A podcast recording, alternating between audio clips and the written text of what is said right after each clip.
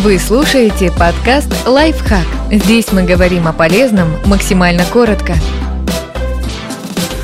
Как выбрать вентилятор и не разочароваться? Важные характеристики, особенности конструкции и функции, на которые стоит обратить внимание.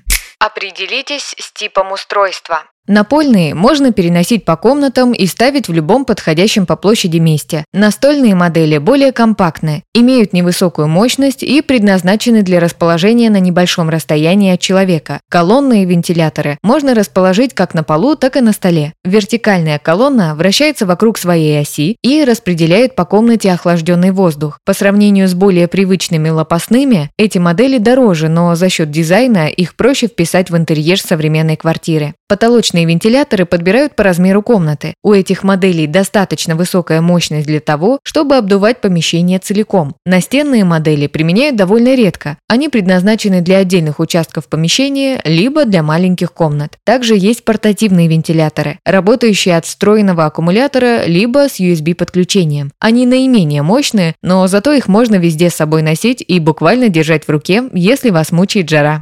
Проверьте состояние конструкции. Выбранный вентилятор важно проверить на качество сборки. Он должен быть устойчивым, чтобы домашние животные или дети не могли его случайно опрокинуть. Другие важные особенности – регулируемая высота стойки, а также настройка скорости работы. Модель с большим количеством опций проще адаптировать под разные ситуации в помещении. Вентиляторы с большими широкими лопастями работают более плавно и создают меньше шума, чем модели с маленькой крыльчаткой. А еще на уровень громкости влияет материал. Пластиковые лопасти тише, но металлические крепче и износоустойчивее. Еще один важный момент – защита двигателя от перегрева. Об этом нужно прочитать в документации или в указанных на странице товара характеристиках.